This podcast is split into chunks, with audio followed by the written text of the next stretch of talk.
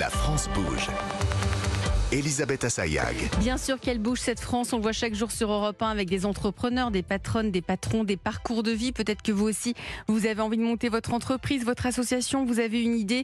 Eh bien lancez-vous parce qu'on le voit hein, chaque jour dans la France bouge. Hein, les entrepreneurs se lancent, changent de vie comme vous, euh, Charles Lottman. Hein, vous êtes le cofondateur de Nous Anti-Gaspi. Vous, vous travaillez dans un fonds d'investissement. Aujourd'hui, vous avez près de 30 magasins en région parisienne et en Bretagne, c'est ça, euh, qui proposent des euh, produits dont on ne veut pas forcément. Il va y avoir d'autres ouvertures prochainement? Exactement, il y aura euh, trois nouvelles ouvertures euh, d'ici la fin de l'année, euh, essentiellement en région parisienne. Et, et peut-être ailleurs, il y a peut-être des choses à faire avec Intermarché, non Thierry Bah, Cotillard on, on en a parlé à la Mais oui, je vous ai vu, ouais, on ils va, arrêtent on pas va de parler. mettre euh, Charles en relation avec notre service développement. Je suis sûr qu'on a des cellules où on pourra ouvrir quelques, quelques boutiques anti-gaspi, c'est top. On sera ravis. L'inflation, euh, Thierry Cotillard, on l'a vu, a rebattu les, les cartes pour la grande distribution. Euh, le groupe, les, le groupement Les Mousquetaires euh, vient d'annoncer qu'il s'engageait à racheter euh, à Casino 100, près de 180 magasins. Euh, C'était il y a à peine quelques jours. C'était la semaine dernière. C'était la semaine dernière. Ça avance comment et pourquoi ça? Alors, ça avance parce qu'on a un partenariat historique avec le groupe Casino. hein. On a des centrales d'achat communes depuis des années. Et on avait un intérêt euh, commun, euh, c'est-à-dire que Casino souhaitait se recentrer sur ces zones euh, prioritaires en France, à savoir Paris, région Rhône-Alpes et le sud de la France. Puis Casino très endetté. Oui, il y a un sujet d'endettement Mhm. qui est en cours avec un conciliateur qui a été nommé. Et nous, on souhaite euh, évidemment étendre notre maillage national. Donc en fait, le deal, ça a été euh, d'envisager des sessions de points de vente. Donc ça a été annoncé jeudi dernier. Peut-être préciser, tout ne se fera pas en une seule fois. C'est une première tranche euh, avant la fin de l'année d'une soixantaine de points de vente qui représentera 600 millions de chiffre d'affaires. Une deuxième euh, courant 2024 et l'option pour euh, Casino de lever une troisième euh, session de points de vente à hauteur aussi de 500 millions. Donc euh, c'est euh, effectivement un partenariat qui a vu aussi nos accords sur les alliances d'achat se prolonger. Pourquoi? Parce qu'on croit aussi en l'avenir d'un groupe euh, Casino qui sera restructuré de sa dette dans les, dans les semaines et les mois qui viennent. Est-ce que vous comptez en racheter d'autres, voire la totalité des casinos? Écoutez, c'est déjà un énorme travail. Demain matin, à 8 heures, on fait un kick-off avec toutes les équipes, régions, l'informatique, les fournisseurs de matériel. On va déjà digérer ça et euh, on va se contenter de bien faire le boulot sur ces premières reprises parce que je peux vous assurer que c'est beaucoup de travail. Je tiens aussi à Mais rappeler ce n'est pas exclu. C'est c'est pas exclu, mais c'est vraiment plus la priorité. La Mhm. priorité, c'était de faire euh, voilà cette première avancée qui va nous sécuriser un point de prise de marché euh, à terme, ce qui est important en France. Et puis tout ça aussi doit se faire avec euh, le respect de l'accord de l'autorité de la concurrence et surtout Les partenaires la- sociaux. les partenaires sociaux. Euh, on va continuer, on va poursuivre avec euh, dans nos rayons de, de supermarchés avec vous, Dylan Letiers. Vous êtes le cofondateur de KNAP, La France bouge. La pépite du jour. un projet qui est né il y a trois ans, c'est ça, KNAP? Un petit peu plus, Hein? ouais, euh, ouais, Dylan, vous avez 26 ans. Euh, tout a commencé quand vous étiez étudiant. Exactement. Euh, C'était dès la première année à l'université. Vous souhaitiez lancer un projet entrepreneurial, euh, mais vous lancer une boîte, c'est quelque chose qui est en vous depuis depuis toujours? Euh, je sais pas si c'est de- toujours de- en moi, mais oui, oui, c'est quelque chose qui que Mais vos fait. parents, je crois qu'ils sont dedans. mes parents ils sont commerçants. Donc vous avez, euh, vous avez déjà un petit peu euh, vu tout ça. Vous avez financé vos études en créant, euh, il paraît-il, des petits commerces. Qu'est-ce que vous avez des fait sites, des sites web, ouais, des, e-commerce sur Internet. Quoi comme site web? Je vendais des figurines sur Internet. Mais très. Et là, vous rencontrez votre futur cofondateur et vous, en discutant avec lui, vous vous lancez sur ce projet de chariot connecté. Co- comment vous vient cette idée de chariot? Pourquoi le chariot? Alors, bah, ça, nous, en fait, on voulait créer une société, et pour nous, à l'époque, il fallait trouver un problème, un problème qui Enfin, touche un peu tout le monde. Non, il fallait trouver un problème Hmm. et essayer de le résoudre. Et donc, le problème qui nous a intéressés, c'était la file d'attente au supermarché à l'époque. C'était vraiment l'expérience d'achat dans les rayons.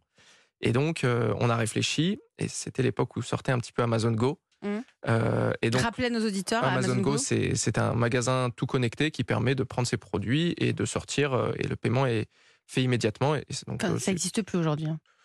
Mm. mais à l'époque, euh, Mm. ça se déployait. Et, puis, il y a eu des petits magasins euh, concurrents qui se sont développés. Mais tout ça, c'était très orienté pour les tout petits points de vente.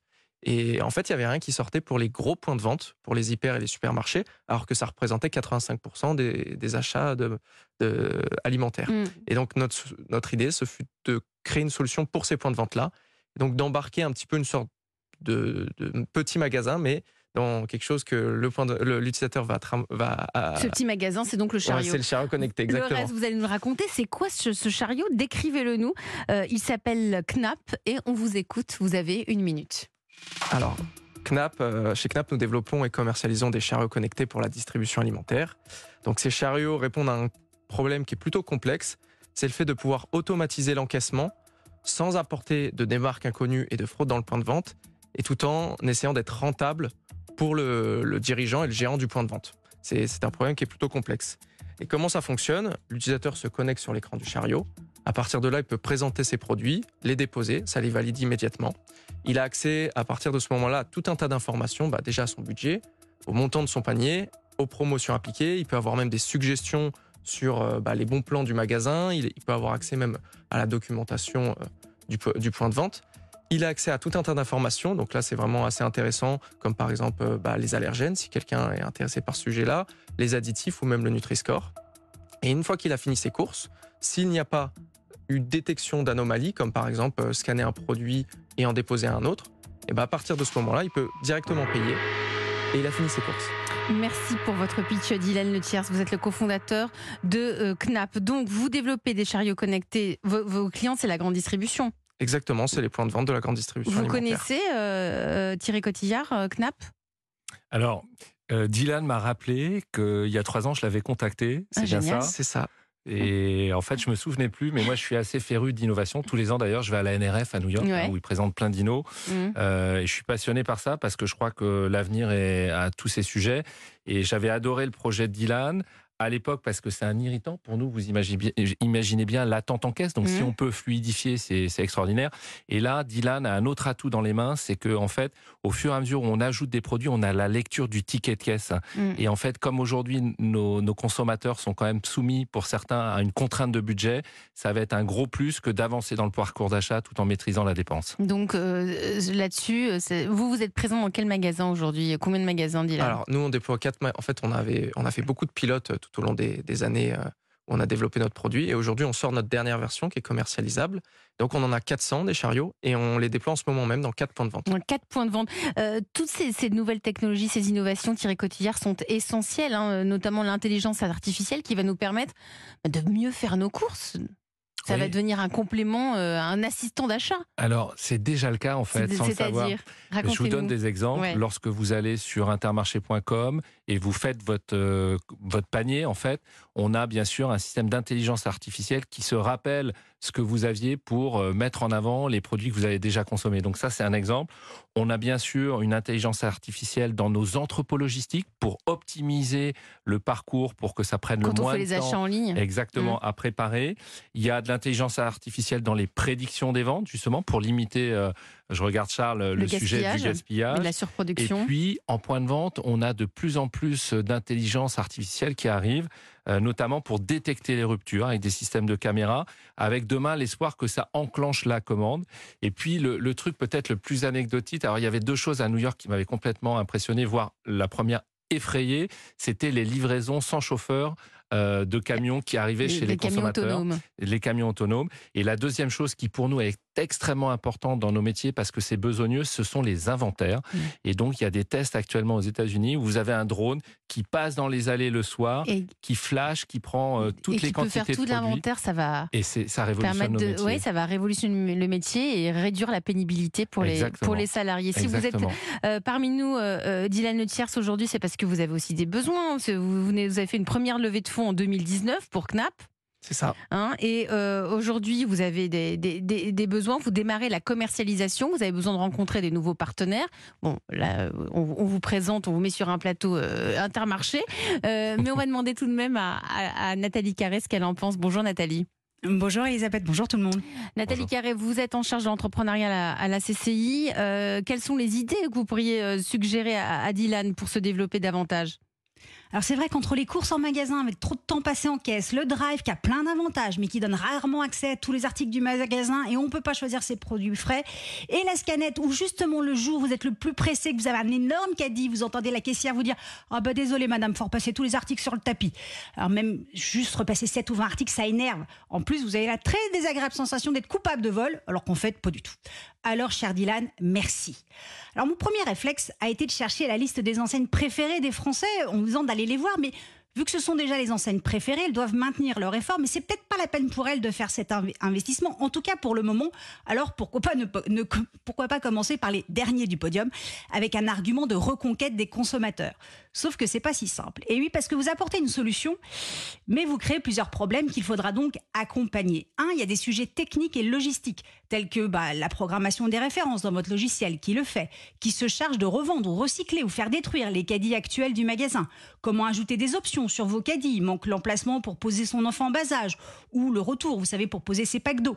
Puis il y a des sujets d'organisation d'espace du magasin et des caisses. Comment faire cohabiter vos chariots avec les chariots classiques? Parce que tout le monde ne voudra peut-être pas scanner ses articles, Je, mais je- préférera je vous coupe, Na- Nathalie, ça vous fait sourire, Dylan? Ah oui, c'est tous nos problèmes. Donc euh, je, les, je les connais bien. Et bien justement, et puis il y a aussi évidemment le sujet de management, parce que l'intégration de vos chariots va diminuer le besoin de personnel en caisse, personnel qu'il faudra former pour les transformer en conseillers dans certains rayons pour aider les clients par exemple.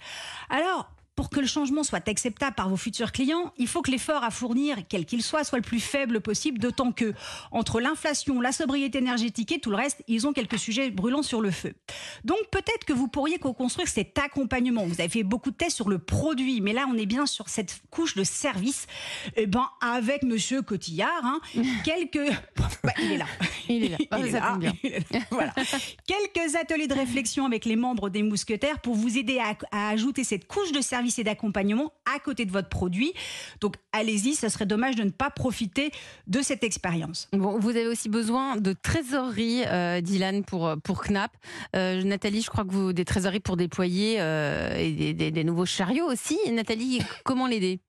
Alors, si j'ai bien compris, pour le moment, vous produisez des chariots, donc vous avez besoin de financement et vous les mettez en place chez un client avec un système de location. Sauf que le temps de décision est long. Peut-être que vous pouvez limiter votre besoin en fonds de roulement en réduisant les délais entre la fabrication et l'encaissement des loyers. Alors, je connais pas assez votre modèle niveau coût de production, mais je vais quand même tenter un truc. Imaginons, vous gardez 50 par exemple ou 100 chariots pour les tests. Et puis vous proposez un modèle d'accompagnement aux hypermarchés que vous démarchez. Un, une phase pilote avec des clients bêta-testeurs sur la base de vos chariots actuels. Phase de conception et des ajustements car probablement qu'il faudra un peu de sur-mesure. Un chariot un peu plus volumineux, un peu plus petit, un peu plus étroit pour les allées un peu serrées, que sais-je.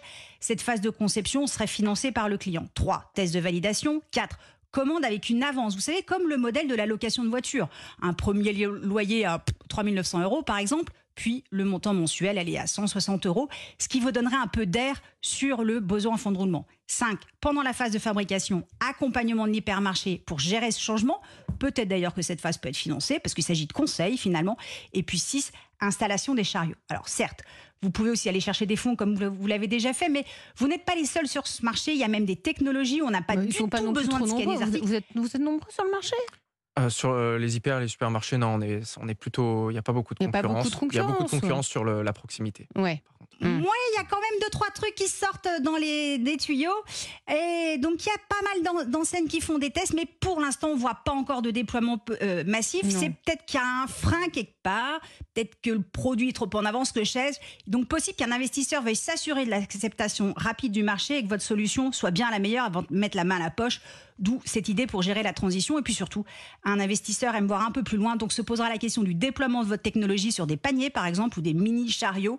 Bref, de beaux challenges vous attendent pour que, grâce à vos chariots connectés, euh, nos 2h40, ai-je lu, hebdomadaires à faire les courses se transforment en une petite heure et même le sourire aux lèvres. Merci Nathalie Carré. On est toujours euh, tiré quotidien à 2h40 pour faire les courses, la On moyenne est, euh, oui, oui, parce qu'en fait, euh, le consommateur vient plus souvent. Il vient plus souvent ça, maintenant pour regarder les prix. Exactement. Et ouais, donc c'est en train de s'inverser et c'est en train de, de comparer. J'espère que vous avez pris plein de notes, Dylan, euh, de J'ai Nathalie. pris plein de notes et c'est vrai que c'est c'est certains problèmes qu'on a qu'on a pu rencontrer. Donc c'est pour ça qu'ils me, me font sourire parce que voilà, c'est notre quotidien. Euh, donc voilà, ça, ça me fait sourire. Allez, vous restez avec moi euh, tous les trois. On va passer un coup de fil à un membre de la communauté de la France Bouge. Europe 1. Que sont-ils devenus? Elle était là il y a 4 ans. Elle venait tout juste de sortir les couches éco-responsables. Le nom de cette marque, c'est June. 4 ans après, elle lance elle aussi des couches anti-inflation. À tout de suite. Elisabeth Assayag sur Europe 1.